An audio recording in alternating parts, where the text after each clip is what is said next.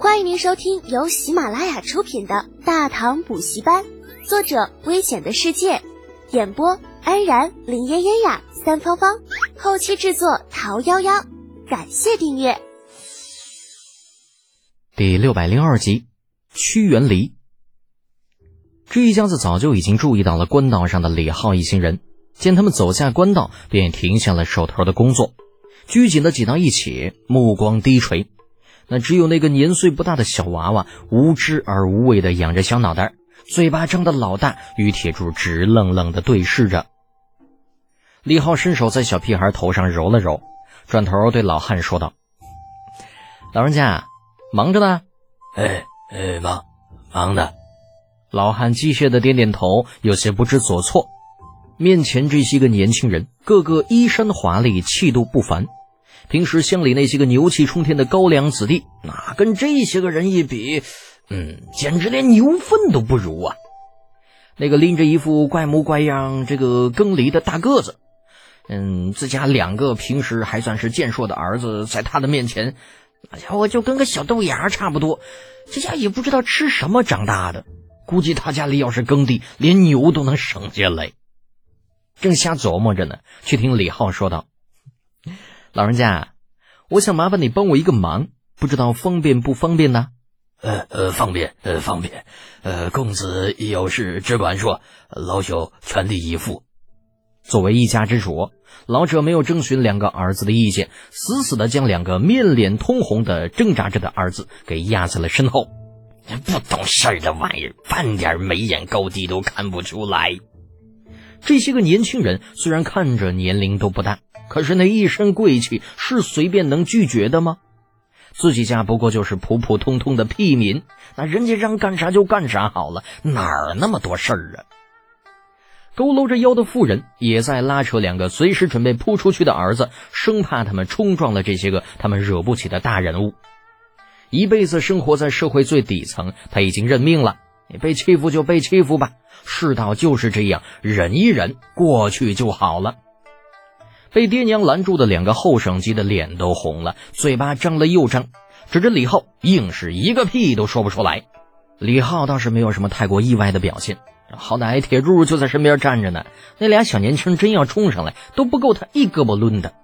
没事儿，淡淡一笑，指了指铁柱手中的屈原梨，又指了指老汉的直原离。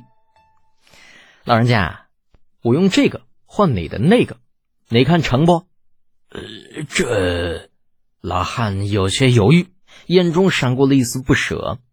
自家这梨虽然有点旧，可是好歹也用了些年头，贸然去换一个新的回来，那谁知道好用不好用啊？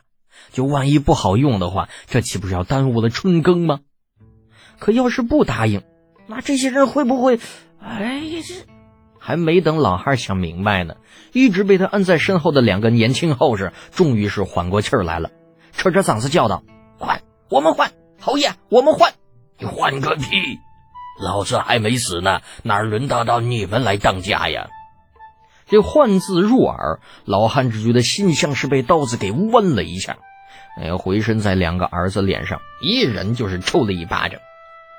打完之后，又隐隐觉得这事情有些不对。愣了愣，你你们刚刚喊的啥？两个后生尽管被抽的脸生疼，不过这会儿却顾不得了，拼了命的往老爹身后指：“爹，侯爷是侯爷呀，李侯爷，什么侯爷马爷的？你们两个失心疯了不成啊？”老汉才刚数落了儿子一句，脸色陡然就变得精彩起来，一点点的转回身子，试探着叫了声：“呃。”呃李侯爷，哼，是我。啊。李浩含笑点头，他身边的长孙冲等人跟着起哄。哼，可不就是他吗？并州的万家生佛，听说啊，不少人还要给他立生祠呢。确定了李浩的身份之后，原本挺平静的老汉立刻跟打了鸡血似的，在两个后生腿上分别踹了一脚，满是老茧的手拉过傻乎乎的小屁孩，就掐着后脖梗子就往地上摁。侯爷在上，小老儿一家给您磕头了。李浩何曾想过，自己只是想试一试屈原离，哪竟然会生出这许多的波折呢？连忙手忙脚乱的上前将老汉扶住。使不得，使不得啊！老张，你这是折我寿数呢。边上张孙冲等人也顾不上玩笑了，一同上前帮着把小屁孩和妇人给扶了起来。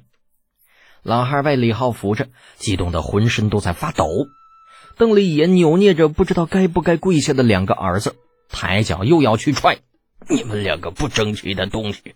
侯爷是咱家的救命恩人，让你们磕几个头怎么了？还不快点跪下！那，李浩是一头雾水呀，这从头到尾他就不知道自己什么时候救过这一家人。眼瞅着两个后生又要下跪，很不适应这种情况的李浩连忙叫人将他们扶住，又含糊的对老汉说道：“别，老人家真的不用，这都是我应该做的。”在长安的时候，陛下经常教育我要取之于民，用之于民，所以啊，要谢呀，你就感谢咱们有一个好陛下。哎哎哎，好哎啊好。老汉哪听得懂李浩说的是啥呀？只知道不停点头。忽然间，似乎又想到了什么，慌慌张张又跑去将系在牛身上的那直冤梨给解了下来。侯侯爷呀，这是您要的梨，呃，老汉我我白送，不用换。李浩咂巴嘴，哭笑不得。我要一破梨干啥呀？回去给刘峰翻院子啊！老人家呀，这梨呢，你还是自己留着，我并不需要。啊？呃，为什么呀？呃，侯爷，呃，老二之前不知道是您，言语间多有冲撞，您可千万不要见怪。老人家，我没见怪，我也不是真的不需要这梨，我是，哎。我这么说吧，我手里呢有一副特殊的梨杖，老人家你能不能帮我试一试，看看我这梨好不好使？是是梨，嗯，没没问题，能够替侯爷呃试梨是是小老儿一家的福分。这老汉一边说着，一边看了看被铁柱给拎在手里的梨，眼神有些怪异。你是梨的话，你你早说呢，你为什么要说换呢？这家伙把我给吓的，还以为要抢我那梨呢。长话短说，那有了老汉一家的帮忙，三下五除二，很快便将这屈原梨给安装好了。